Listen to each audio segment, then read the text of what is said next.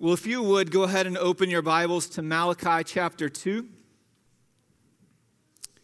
We're going to be in Malachi chapter 2, verses 10 through 16. And if you want to use the Pew Bible, that'll be on page 801. So 801 in the Pew Bible, and we're going to be looking at Matthew 2, 10 through 16. And while you're flipping there, uh, this passage is especially hard for two reasons. One is just some of the, the Hebrew here is difficult to translate, and then the other is because of the topic.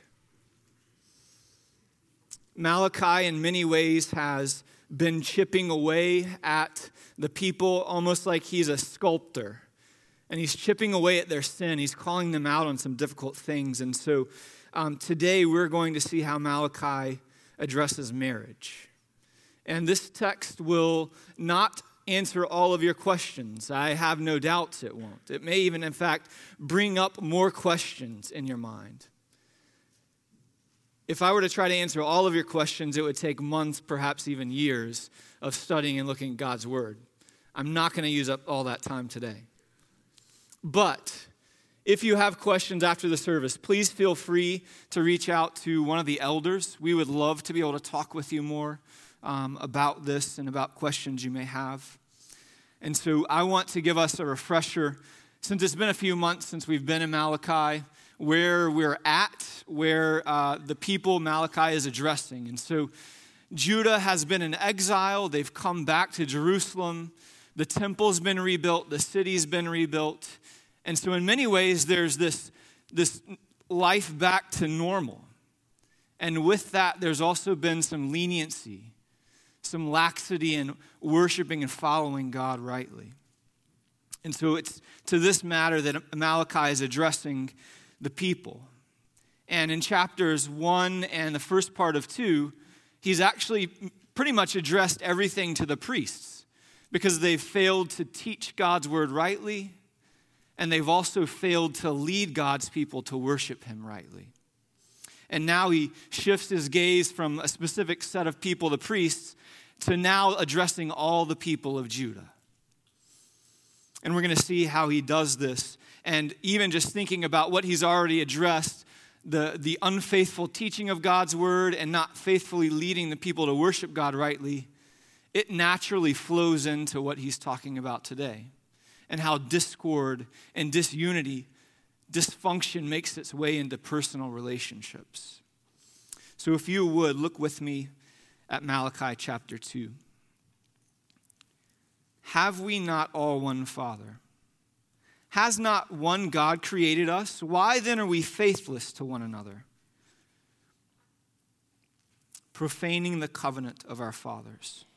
Judah has been faithless and abomination has been committed in Israel and in Jerusalem. For Judah has profaned the sanctuary of the Lord, which he loves, and has married the daughter of a foreign God. May the Lord cut off from the tents of Jacob any descendant of the man who does this, who brings an offering to the Lord of hosts.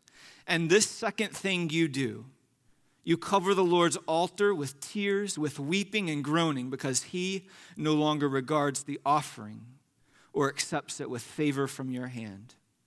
But you say, Why does he not? Because the Lord was witness between you and the wife of your youth, to whom you have been faithless, though she is your companion and your wife by covenant. Did he not make them one, with a portion of the Spirit in their union? And what was the one God seeking? Godly offspring. So guard yourselves in your spirit, and let none of you be faithless to the wife of your youth. For the man who does not love his wife but divorces her, says the Lord, the God of Israel, covers his garment with violence, says the Lord of hosts. So guard yourselves in your spirit, and do not be faithless. So Malachi opens this section in verse 10, and he reminds them, he says, you are of, of one God, of one Father. You are one family. Yet dysfunction is wreaking havoc among you in your relationships. And so we see this, this general introduction verse in verse 10 to, to the discord that's going on between the people. And we'll see in just a minute that verses 11 through 12, Malachi tells them, Do not break covenant by marrying unbelievers. And then he also says in verses 13 through 16, Do not break covenant by divorce.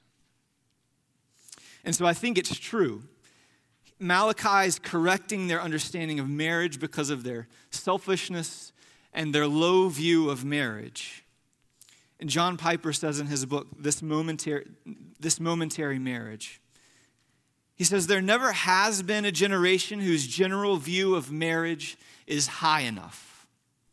The chasm between the biblical vision of marriage and the common human vision is now and always has been gargantuan. There's never been a period in history when the common view of marriage is high enough. It's never measured up to God's view of marriage. And so I hope that today, as we look at Malachi, we get to see God's view of marriage, that it might exalt our view of marriage. And with that, we need to understand what a, co- a covenant is and a contract. Because we see over and over this idea of covenant repeating. So, a contract is when, uh, e- even in business terms, a very simple contract. Uh, two people come together or companies come together and say, We'll provide these services for you, and you provide